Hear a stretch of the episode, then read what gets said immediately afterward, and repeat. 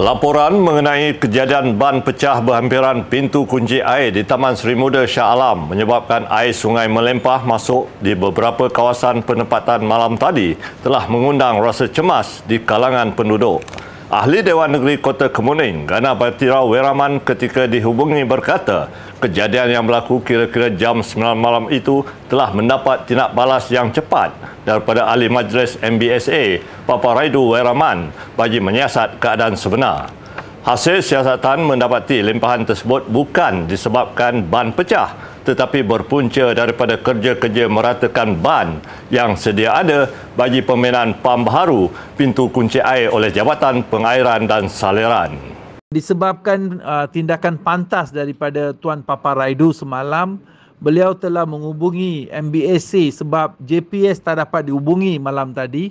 Memang sukar untuk mereka tiada yang balas sehingga pukul 10.30 saya telah dibalas daripada JD uh, Kelang mana mereka berjanji mereka akan uh, mengikut kerja-kerja akan dapat disiapkan. Tapi namun begitu, pukul 10 malam tadi MBSA telah turun padang dan mereka hantar mesin untuk membaik pulih eh, uh, ban yang tersebut.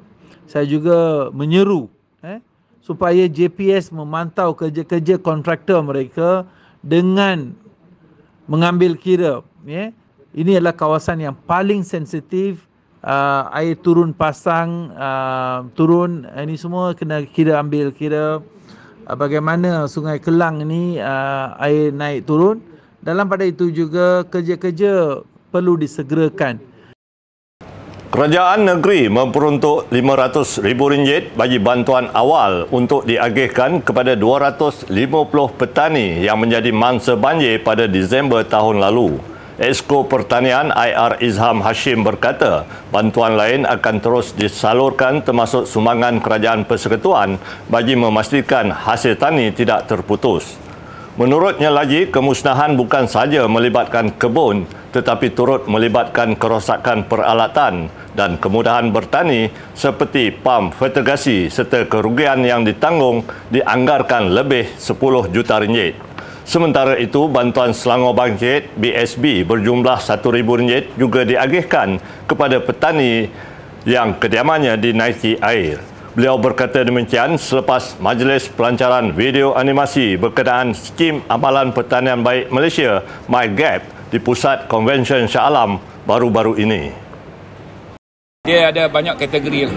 Saya rasa pertanian pun dah melibatkan lebih 10 juta. Dia yang yang betul-betul terkesan. Dia bukan saja kerugian dari segi tanaman. Dia kerugian dari segi infrastruktur dia pun ada yang terlibat dengan pam dia lah dengan dia punya peparitan dia lah dengan fertigasi dia pun rosak. Kita anggarkan masuk belasan juta. Jadi apa yang kita bagi ni sumbangan-sumbangan ni kita bangkitkan semangat. Ah semangat jelah kalau nak cover balik tu memang sukar. Dia terlalu tinggi kos dia. Tetapi kita akan cari jalan lah kaedah-kaedah pelbagai lah kita bantu mereka supaya mereka dapat kembali bangun kembali memang memang banyak ya. bukan saja pertanian uh, tanaman eh, juga melibatkan tanakan aquaculture nelayan bot-bot nelayan pun ada yang rosak sebagainya Pusat Kehidupan Berdikari LLC akan ditubuhkan di Selangor bagi membantu orang kurang upaya OKU memperoleh pekerjaan selepas tamat persekolahan.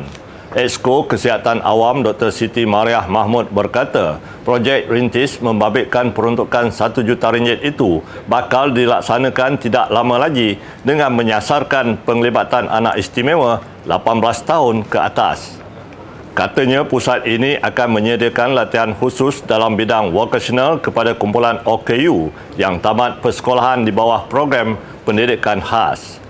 Inisiatif ini untuk tidak membiarkan golongan itu tercicir kerana ada dalam kalangan mereka yang mempunyai kemahiran yang boleh dikembangkan. Beliau berkata demikian selepas majlis mendandatangani memorandum persepahaman antara Universiti Selangor UNISEL dan Yayasan Warisan Anak Selangor YAWAS di UNISEL Bestari Jaya baru-baru ini. Bagi saya lah ILC ini adalah kemuncak daripada semua program-program kita ini adalah um, untuk kita memahami perasaan ibu bapa yang ada anak-anak istimewa iaitu selepas ketiadaan mereka bagaimana anak ini boleh survive ya ha, ini adalah antara antara perkara yang bila kita dengar luahan hati mereka uh, mereka akan sangat gembira kalau anak ini boleh berdikari dan cukup untuk kira menjaga diri mereka. So kita perlu pusat-pusat macam ni untuk melatih mereka. Sebanyak 22 lokasi telah dilaporkan oleh Pusat Panggilan dan Kawalan Majlis Bandaraya Subang Jaya berkenaan kejadian pokok tumbang akibat ribut petang semalam.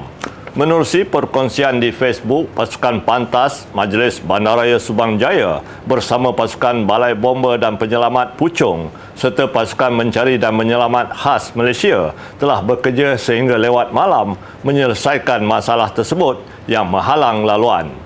Orang ramai boleh menghubungi Pusat Panggilan dan Kawalan Majlis Bandaraya Subang Jaya yang beroperasi setiap hari dari pukul 8 pagi hingga 11 malam untuk melaporkan sebarang kejadian kecemasan. Sekian semasa hari ini. Terus layari semua platform media sosial kami dengan carian Media Selangor dan Selangor TV untuk perkembangan di Selangor. Teruskan menjaga SOP kawalan kendiri bagi mengekang penularan wabak COVID-19. Selangor bangkit, maju bersama, bertemu lagi esok.